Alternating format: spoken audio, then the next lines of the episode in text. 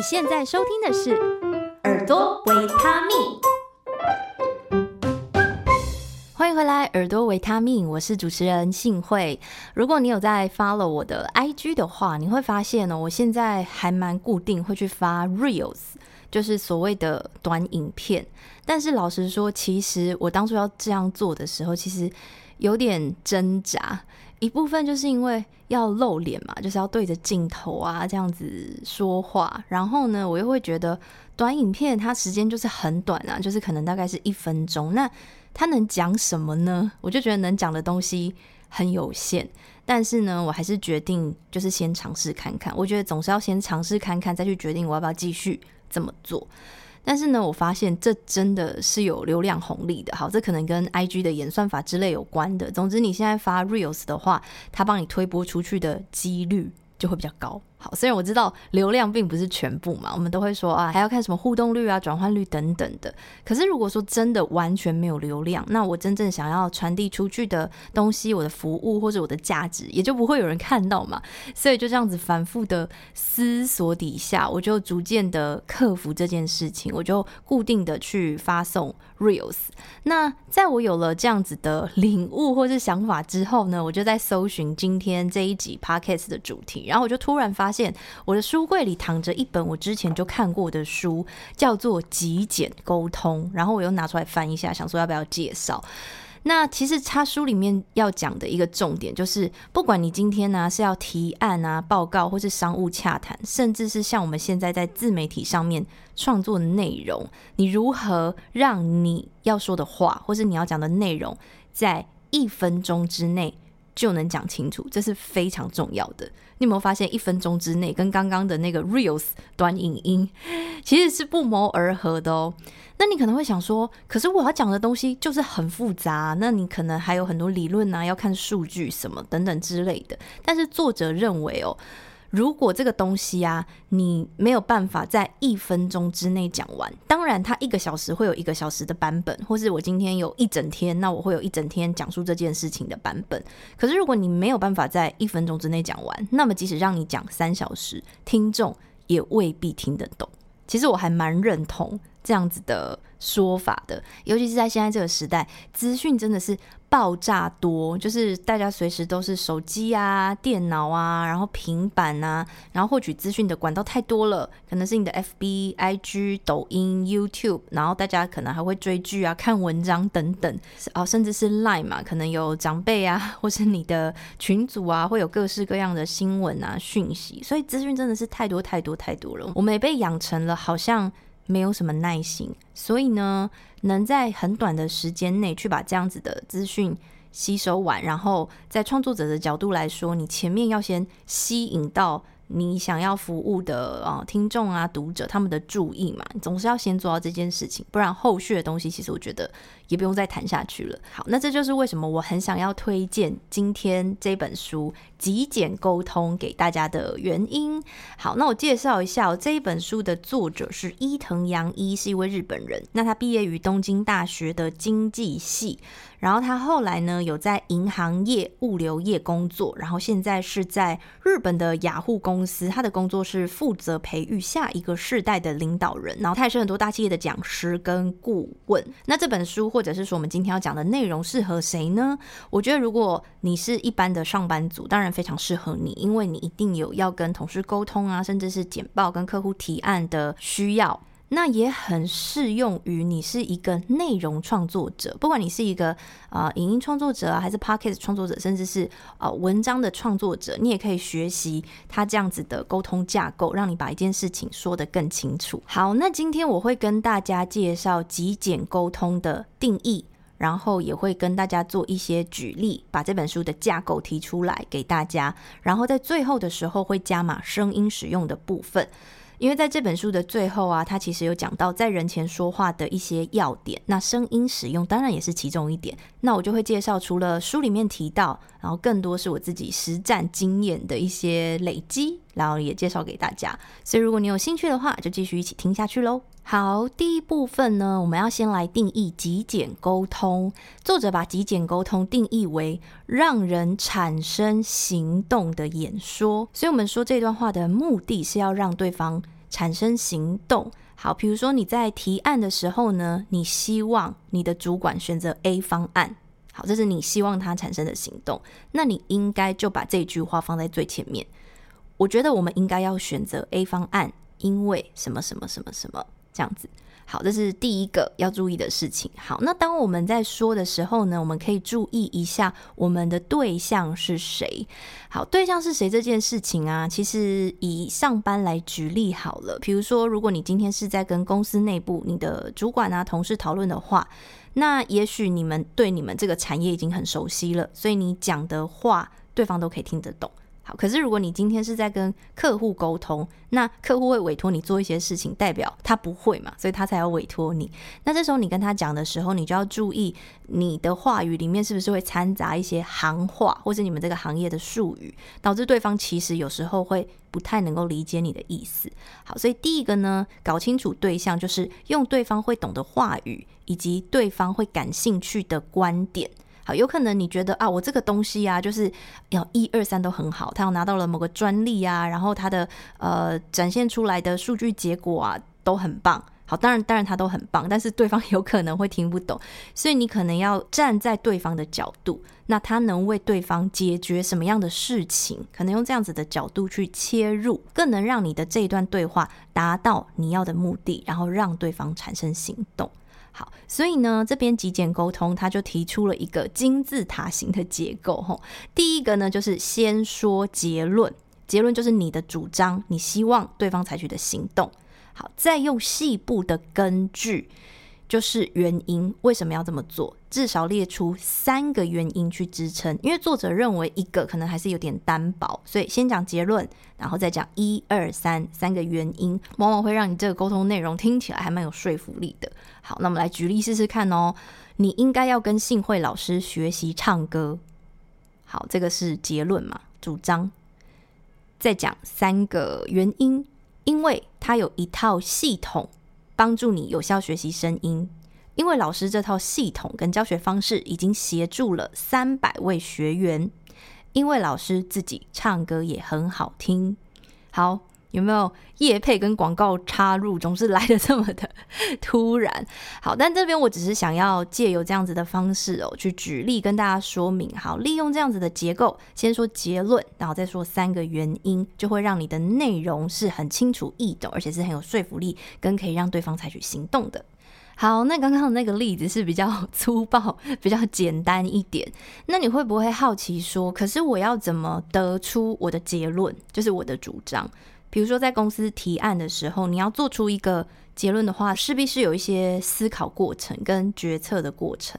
那作者就说呢，其实思考这件事情啊，就是把脑海中你知道的东西叫做知识，好，很有可能是你以前。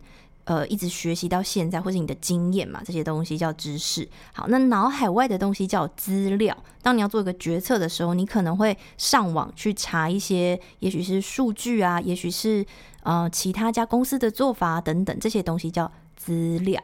好，那要把脑海中的资讯跟脑海外的资料全部整合在一起，引导出结论的这个过程叫做思考。好，所以一定会有这样子的思考过程，你才会得到结论嘛。好，那清楚了这个过程之后呢，你就可以避免在你的会议上，或是你要讲述内容的场合当中，把这些思考的内容不小心说出来。好，比如说下面来举个例子哦。好，A 例子是哦，这个 A 服务很棒。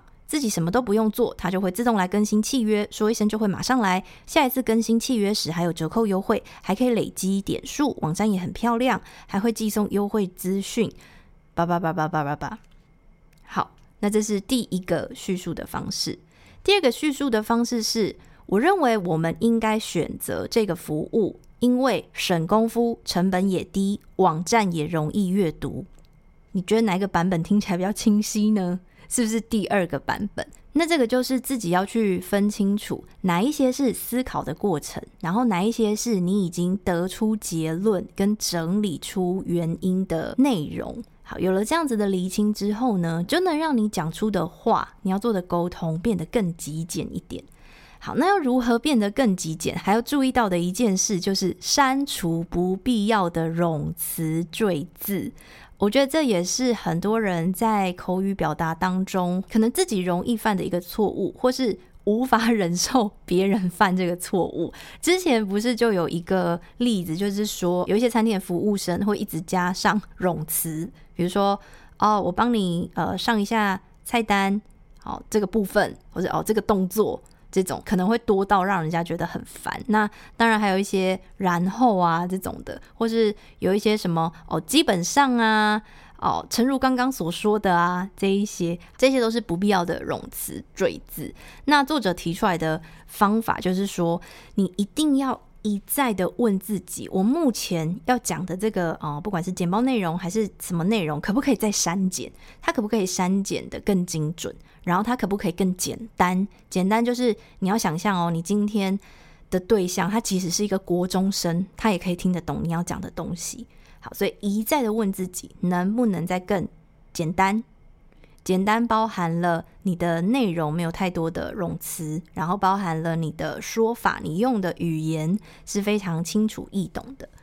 好，那如果你是一个常常会有冗词赘字，然后你自己也很为此困扰的人，我觉得作者有提到一个心法，你也可以思考看看。那你会有这样子的行为，一定是有一个心态或是有一个信念造成的嘛？那有些人他就是会想要说很多。就是有些人会滔滔不绝的一直说个不停，那这样子的行为背后有两个原因。第一个，你可能是想要证明你自己有努力的准备，就是啊，我今天报告我一定要讲满一个小时，感觉我好像有很认真的在准备这个东西，这可能是一个心态。那第二个是你可能怕对方听不懂，有可能是你觉得对方很笨之类的，那你就怕对方听不懂，所以就想要一直解释。那你可以检视看看自己是不是有这样子的信念或是想法。那有的话呢，我们可以调整一下。其实让你自己的内容更简单、更简洁，可以帮助我们的沟通更顺利的一种做法。好，那讲到这里，我们已经清楚极简沟通的架构还有做法了。好，可是有时候人是没有办法那么容易采取行动，或者是说被说服的。比如说，很多人都知道有些事情不好啊，比如说什么喝酒啊、抽烟这种的，可能有很多数据，对不对？显示做这件事情不好，可是还是会去想要做，没有办法改变，是因为缺乏了一个情感上可以说服他的理由。好，所以在我们很清楚我们的论述之后啊，前面都比较算是左脑的范围，可以把我们要说的话说清楚。那接下来呢，作者有提到哦，希望我们讲的话呢，可以是左右脑都可以理解的。好，右脑就比较多是跟我们的情绪啊、感性、情感的部分有关。那要如何去刺激对方的右脑开始动起来呢？呃，你可以把脑海里会浮现出来的想象，就是这个画面叙述出来。好，那一样举一个例子，大家比较容易理解。好，A 说法是这间房子距离车站三分钟，离公园也很近，位于宁静的住宅区里。好，其实他说的还蛮清楚的哦，都把所有的客观条件说得很清楚了。但是你可以跟 B 说法比较看看。房子附近的公园里，花草树木相当多。如果你家有小小孩，孩子肯定会觉得很开心。好，B 说法是不是就有一些画面出现了呢？就是你开始会想想，哦，我住在这个房子里的话，我的生活会是什么样子的画面？好，所以这就是作者提出，你的说法呢，必须要说服对方的左右脑。好，那我们就根据刚刚提出来的架构。还记得刚刚提出来的架构吗？就是结论，然后根据，那最后我们再加上一个东西，叫做举例。好，举例呢，就是去刺激对方的右脑，把执行这件事情之后可能会发生的事件画面给叙述出来。好，那我们现在有了完整的架构，我们再举一个例子，这样大家应该会更容易理解。好，那如果我们用前面刺激左脑的这个架构，就是结论加上根据的话，我们可以这样子叙述这件事情。我喜欢吉野家，这是结论嘛？理由是快速、便宜、好吃。好，到这里已经非常清楚喽。那我们再试着用更完整的架构，也就是你有结论，然后有根据的情况底下，你在每一个根据再加上一个举例，而且这个举例是要刺激对方右脑想象的。好，那它就会变成这样子哦。我喜欢吉野家，第一个理由是很快速，屁股才刚坐下，店员就已经把牛肉盖饭端上桌了。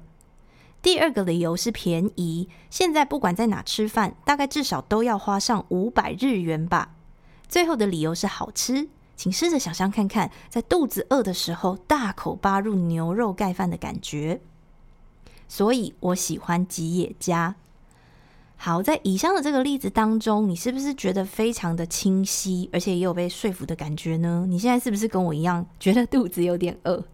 好啦，那了解了以上的架构之后，相信大家现在都可以把话好好的说清楚。好，那来到了最后加码的部分哦，就是在人前说话的四个要点。当我们已经把要说的内容整理得很清楚的时候呢，其实除了我们的语言内容之外，我们的非语言讯息。也就是你声音的表情，好，甚至是你的肢体啊、你的眼神、你的手势，这些都会影响别人能不能听进去你要说的内容。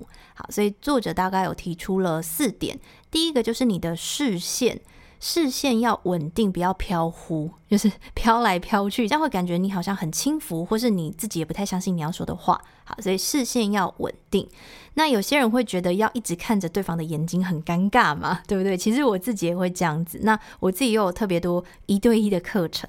那我的方式呢，就是我会看对方两眼中间鼻子上方的地方，就感觉上你还是在看着他的眼睛，可是又不会一直。真的一直看，然后好像很尴尬这样子，所以呢，也提供给大家做一个参考。那如果你是在台上要讲的话，你一样可以找一个定点，就比如说你看着教室后方的那根柱子之类的，那你可以在几个大定点移动，比如说有三个点，你就大概三个方向，呃，轮流的换一下你的视线，但是呢，不要一直飘来飘去的。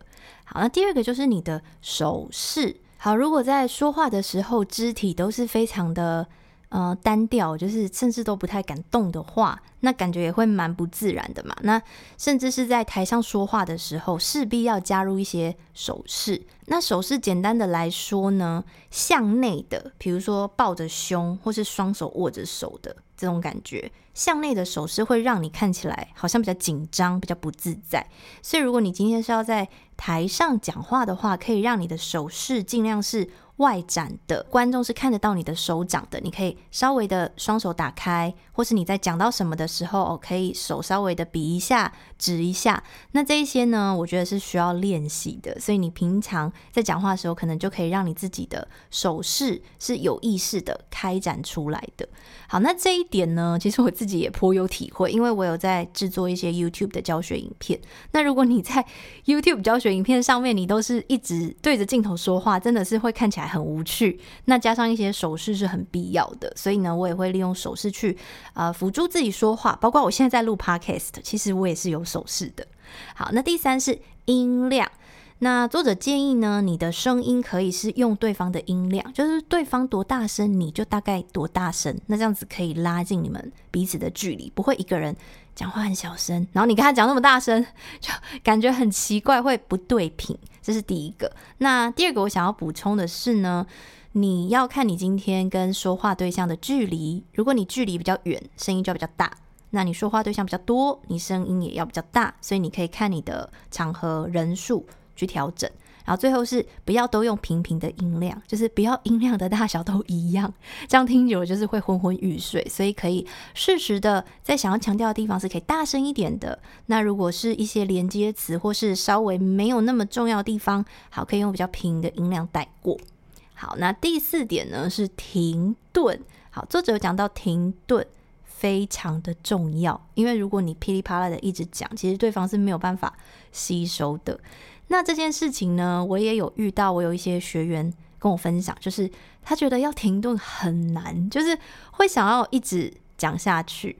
好，那我自己的方式是，如果我今天是在台上要做一个讲座或是演讲的话呢，我会直接在我的笔电或者我的笔记上面贴一个便条贴，我就写记得呼吸。真的，我就写记得呼吸。所以当我瞄到那个纸条的时候，我就会提醒自己：OK，好，下一句话的时候我要换气，然后再开始讲。对，所以每一句讲完都换气，好好的呼吸，再开始讲。不要怕空气突然安静，真的没有关系。你在台上有时候适时的停顿，反而会吸引大家的注意。所以停顿呢，也可以用在你强调你要讲的事情。比如说，在刚刚的架构里面，如果你要讲结论的时候，或许你就可以停顿一下再讲。然后最后你讲完，你要再重申一次结论，你也可以再停顿一下。好，所以以上的这四个视线、手势、音量跟停顿，就是你在别人面前说话的时候，你可以去注意的重点喽。好，那我也要来念一则 Apple Podcast 上面的留言。他写赞赞，然后留下五星好评，内容越来越多元，喜欢关于唱歌的分享。好，非常的谢谢这位听众。好，其实在这边自言自语哦，有时候真的是蛮寂寞的。所以如果你也是潜水很久，或是其实你都有在默默 follow 的话，真的非常的欢迎各位到。呃，Apple Podcast 或是其他你收听的平台，然后去留言给我，我都会看，然后我也会在节目当中分享。好，那最后呢，小小的宣传，我现在正在筹备一个关于说话声音的线上音频课，那我非常需要大家的意见，我会把课程前期的问卷放在内容资讯栏的地方，大家可以直接点进去，花个一分钟帮我填写，帮助我把课程的内容准备得更完整。好，那我们就下一集再见喽，拜拜。再次感谢你收听到节目的最后，耳朵维他命是由悦耳声音引导工作室制作出品，我是幸慧，节目的制作人与主持人。节目后置剪辑是义词。这个频道的主轴是用不同面向和你一起探索人生 Vocal 这个主题。如果你喜欢这样的内容，欢迎你在下方资讯栏找到赞助连结，给予最实际的支持。如果你想收到更多关于声音的知识内容，或者隐藏版开课优惠，欢迎点入工作室官网索取免费电子报。如果你喜欢更及时的互动，邀请你加入 FB 社团，跟更多同好还有我一起交流。请持续锁定耳朵维他命。